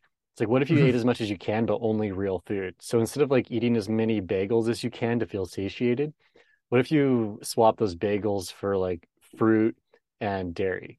And so you're still getting just the same amount of calories, your body's feeling just the same, but instead of having all these inflammatory foods, you're eating real food or more like protein dense and fat dense foods. Like, how would their recovery change? Like, I know it'd be better, but I want someone to try it and do it. Well, and the more we talk about this too, like the more, so like when I started the low carb thing, so I guess when I started the low carb thing, it was keto for me. I was like strict keto all the time. I was afraid of carbs, which I think a lot of ketogenic athletes fall into that trap. Yeah. And so, so like, you know, I had a lot of nutritionists like who hated me and was like saying, you need carbs to perform. And I was just like, no, you don't. Like, you can do it on a keto diet, which again, I believe people can make that work. But like, I didn't see the whole picture 6 years ago when I started. And so now as I believe I've shifted to a point where I'm just like, like carbs are good for you if you're doing the right carbs. And so like, you know, like we were just talking about earlier, like me and you were working on making our own real food carb-based gels. I wouldn't call it a gel, smoothies, those like rice banana cake things that you were talking about. Like we're implementing carbs and we believe carbs are good. And now I believe that this is just what I'm seeing, and I could be wrong, but as I've seen my paradigm shift from like carbs are bad to carbs are good if they're the right carbs. I also seen a lot of nutritionists have a paradigm shift where it was like, you need carbs. And now that I'm agreeing with them, now it's just like, you need Pop-Tarts, you need candy, you need ice cream, you need bagels. Like, it's like, it's just like, we can't find common ground for some reason. It's like, Why can't I just fuel my runs with fruits and occasional rice balls and honey? Like, why do I have to have Pop-Tarts and bagels? Like, why is that so much better for me? Like, I don't get it. That is pretty wild to think about. It's like, I just don't see why, like, people are like, oh, Pop-Tarts are so convenient, or like donuts are convenient. It's like, well, so is a banana or an apple. Yeah. Like, they're just as convenient. You walk into Safeway, you grab it off the shelf and you drink it. Same thing as walking to Safeway and going to the bakery, grabbing a donut, putting it in a bag and eating it. Like, it's not any more convenient. Like, a Pop-Tart is not going to sit any better. And plus, like, the long-term ramifications of eating Pop-Tarts and like hyper-processed foods every day is just terrible for you. Yeah. And we've already established it's not about convenience. Convenience isn't good. Yeah, exactly. Well, I mean, like, in this scenario, yeah, like, it's convenient to have a banana, but it's like, if I have to like spend 30 minutes making a smoothie and pouring it into little pouches to take with me on my runs, like, yeah, that's slightly inconvenient, but who cares? Like, grow up. Yeah, exactly. It's like, are you going to drive to the running store? Like, how long does it take you to get there? Yeah, buy some gels? Exactly. Like 15 minutes? It's like, well, yeah, you could have made real food in the same amount of time, but instead you're just sitting in your car driving. Like, I don't know. That's bad. We should be sure to call this episode the rambling episode. Ramble on. That's pretty much what it is. Ramble on. Yeah. I don't know. I just think that, like, I don't know what I was going to say. Just prioritize real food in the end. And like, carbohydrates aren't bad. And I think what I was going to say was, like, I think it's important to realize that, like, you were kind of stuck in that mindset, but then you saw new data and you experienced different things and you changed your mindset off of that. And you weren't just stuck like, I'm always going to be zero carb or keto. It's like, no, like, I can do better and I'll feel better if I change these things about my diet. And I wish everybody would do that, because we kind of get stuck in these things, like, very tribal of like, oh, I'm vegan or I'm vegetarian, and no matter how poor I feel, I'm never going to change that. It's like, why would you want to do that? Why would you want to be so tribalized about something when you can have a better quality of life or help other people live better lives as well? And it's like, we're all going to be wrong at some point about something, probably many things. So it's like, if you can just change this one thing, it's like, okay, yeah, I admit I was wrong, or maybe like I wasn't completely accurate. That's okay. Like, I'm wrong about things all the time and I'll admit it. So it's like, I don't know, I guess all I'm getting is like, why wouldn't you want to change based off of new data and how your body's feeling? Like, it just doesn't make any sense. Well, it just goes back to what Michelle said a couple of weeks ago. Most people have a hard time admitting that they're wrong. Like, she was talking about the dietitians and how, like, yeah, I can't remember the question you asked, but you asked her basically, like, is like more evidence supports eating this way? Like, why do you find that a lot of dietitians have a hard time following that? And she said, because they would have to admit that they were wrong, that they would have to admit that their advice potentially harmed or killed patients. And so I believe, like, a lot of the people, like, the reason me and you and a lot of other people I know have no issues like admitting that we were wrong and changing is because we're not on the extreme end of things. Like, a keto diet is very close to the extreme end of things, but you also have carnivore diet, which is a tad more extreme. And then you have vegans. And I feel like when you're on the extreme end of things, like, a lot of times it becomes more of a, we use this term with Michelle, it's like a religion. Like, veganism's a religion, carnivorism's almost a religion. And, you know, you might start noticing negative health benefits eating that way, but you just don't want to admit to your followers that you were wrong. You don't want to admit, like, the past 5 years that you were advocating for animal rights. Like, you don't want to admit that, like, all that was a waste. Like, it's just, people have a hard time admitting that they're wrong, even if they know it's going to benefit them. Yeah, and it's kind of sad. I think a lot of it comes down to, one, pride. You just don't want to admit you're wrong, like you're saying, but also money too. Like, if you build up an influencer base of 1 million people based around being vegan, and suddenly you admit that, like, I'm eating meat, like, you're going to lose a lot of those people, and you're probably going to lose a lot of your income as well. Mm-hmm. So sadly, a lot of people probably feel kind of, maybe they know they need to change, or maybe they have changed, they just don't admit it online, and it's because they need that revenue source. But it's like, oh, it's sad. Like, it honestly, it's really sad. Yeah. Maybe my subconscious is protecting me when I made my Instagram handle the low carb runner instead of the keto runner. Because I probably would have backed myself into a corner if I labeled myself as the keto runner. Yeah, I guess, like, Paul Saladino did the same thing, though. He's carnivore. He was all 100% into it, carnivore MD. And then what happened? He started adding fruit. And now it's like, oh, crap, I'm not necessarily the carnivore doctor anymore. Hunter Doctor 2.0 or whatever it is. Yeah.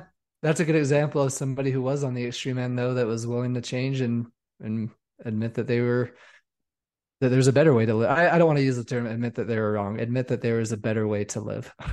Yeah. That's a good way to put it. Yeah. Okay, well, let's jump into our last and final question, because this is definitely a rambling episode. Yeah. So cardiac output says, haven't listened to this yet, but did she say how the studies were measuring insulin sensitivity? Like, was that from a glucose tolerance test? And that's referring to Michelle's episode. We were talking about how diet can affect type 2 diabetes and or cure type 2 diabetes. So after doing some research and stuff, Michelle sent us information, which is also in her book, Dietitian's Dilemma. Basically, it's just a blood test. So there's testing glucose levels, but like all the studies are showing that you can reverse or basically get off medication by eliminating carbohydrates in a major way. And so like all these people are saying like, oh, you're type 2 or type 1 diabetic, eat a bunch of carbs and just take insulin. It's like, it's kind of insane. But... yeah. And I mean, like using my mom as an example. Did I cut you off? It sounds No, go ahead. Okay. You cut out for a second. Sorry. My mom, who's a type 2 diabetic, when she started out, like she did really, really good. In terms of like how she ate, she kept her carbs to where they were supposed to be. She didn't eat like any desserts or treats or anything like that. And she got to the point where like she didn't have to take as much. I think she actually got off of insulin. I'll have to call and ask her, but I'm pretty sure she got off of insulin. And like that just kind of goes along with that. She ate really clean. She cut out the junk. She kept the carbs low. And she did that for a year or so. And then because of that, she got to stop taking insulin. And I think to this day, she's still in that situation. And so, again, this is just like the experience that I've seen with my mother, but that just kind of helps back that up, in my opinion. Yeah, totally. And I don't know, like Michelle, so when we had her on the show, she talked a lot about like in her book, it is a really interesting book. And she has a whole chapter about like diabetes and low carb diets. And like all the references are there in the book as well. Like there's a ton of references. And they're all to like back studies. And I'm sure like people always find a way to nitpick a study because we did the same thing, but like just read that book with like an open mind and like, I don't know, see what it's like. And then if you have any questions, like try it. Like, I don't know. Like if you're diabetic, try doing a low carb diet. Like obviously talk to a doctor about it first because we're not doctors here, but like you can probably get off insulin. Like I'm not saying it's going to work for everybody, but like in a lot of cases, it's helped a lot of people. And then you're saving a bunch of money at that point because insulin adds up and it gets expensive. And if you can just eat real food instead and not have to inject yourself multiple times a day, like why wouldn't you want to do that? Because you're addicted to carbohydrates or something. Like it's mind-blowing to me. 100%. Yeah, that was a good question. Yeah. So I guess long story short, it is just a blood test, which I'm making an assumption here, but it's a glucose tolerance test. But she has all those references in her book, Dietitian's Dilemma, and I'll add some of the papers to the show notes as well. Okay, cool. Perfect. Well, I think we rambled enough on this one. I do want to throw out there though, before we conclude. So me and Derek, and I guess hopefully you're okay with me telling everybody this, Derek, but we have a relationship with Levels Health, and they are providing me and Derek each with a continuous glucose monitor. And so that reminds me, actually, I need to send you yours. It's with this snow, dude, I have like no motivation to get out of the house and do anything. Like I get out and run and then I stay cuddled up in a blanket the rest of the day, but I got to get out and send you your monitor. I have it. But so me and Derek are going to wear them. I believe we each have two, which would last for a month each. And so we're just going to track and kind of do a food. For those who don't know what a continuous glucose monitor is, it's basically something that you stick in your arm and it just measures your glucose. You hold your phone up to it and it tells you like in the moment what your glucose is. And so we're going to keep a log about what we're eating, talk about ways that it affects our glucose. And then we haven't figured out the entire metrics of this yet, but we are going to spend at least a day eating how we used to eat, at least a day. We've talked about doing it for 2 or 3 days because I believe that we're not going to see much change in that day. just because if you're metabolically healthy, like, you know, you can have a one-off day of eating junk and you're probably going to be fine, at least from what I've seen. So we might do it for 2 days. We might do it for 3 days. We might do it for a week. Who knows? We'll talk about it, but we are going to like take into account, like, you know, the whole Pop-Tarts before a run. We're going to try that. At least I'm going to try that. I don't know if Derek's going to try that. I'll give it a shot. You'll give it a shot. But so go ahead. I was gonna say, I'll try the Eggo waffle Pop-Tarts. Oh gosh. I'm a strawberries Pop-Tarts kind of a guy back in the day when I used to eat Pop-Tarts. But yeah, so we're going to do a lot. We're going to have a lot of fun with that. We're open to hearing your guys' thoughts. If you think we should do it for a full week, you know, let us know. If there's certain foods you want us to try to see how it affects our blood sugar, let us know. I imagine we'll do 2 or 3 episodes solely on the findings. And this is just me talking. We haven't really talked about this part yet, so I could be talking out of my butt right now. I'm sorry. But anyway, yeah, we'll probably start wearing those by the end of this week, early next week, and then we'll start having some fun conversations about what we see. So be ready for that. Yeah, and even though like earlier in this episode, I dogged all over that kid who was taking 4 grams of caffeine. And we're not necessarily doing that same thing. There is a little bit of like a shock value, obviously, to this. But the main thing is, though, to see, like, use the levels monitor to see how our blood sugar changes over time while eating, like how we are now versus how when we eat crap. And it's for science, and honestly, and it'll be really interesting to see like how those things change. And maybe they don't change. Maybe we'll just completely strike out here. But we'll do some like day in the life type videos of like what we eat in a day when we do this. Yeah. And it'll be entertaining, but probably also pretty painful for us, especially when we go on a long run and oh gosh, eat a bunch of crap. Maybe I'll just surprise you with something. I'll have a random treat and you'll have to eat it and you'll do the same thing. That'd be fun. I suggest one for you. You suggest one for me. Yeah. And we'll just pull it out on a run. It could be anything. Yeah. In honor of Ben Light, we should do Cheetos. Cheetos and crumble. Cheetos and crumble. And just to like clarify or add to what Derek just said, yeah, this is strictly how we used to eat. Like, we're not going to open a box of Pop-Tarts and see if we could eat a whole box and see what that does to our blood sugar. Like, it's just going to go back to how we both were eating before this approach. So yeah, because both of us had pretty poor diets. Like, I remember I used to eat like, or have like a rock star and like donuts for breakfast all the time. Like I never really thought much about it. I'm like, oh, why do I feel like crap? And it's like, well, yeah, that's why now I know. Yep. So yeah, it's not like we're just going to be like, oh, we're going to go to whatever Krispy Kreme and get 2 dozen donuts each and eat those and see what happens to our blood sugar. It's like, no, just comparing previous diets to our modern diets, and it'd be interesting. Yeah, so we're excited for that, but we'll keep you posted. Excited and a little leery about it, I guess, just because I know it's going to hurt a little bit.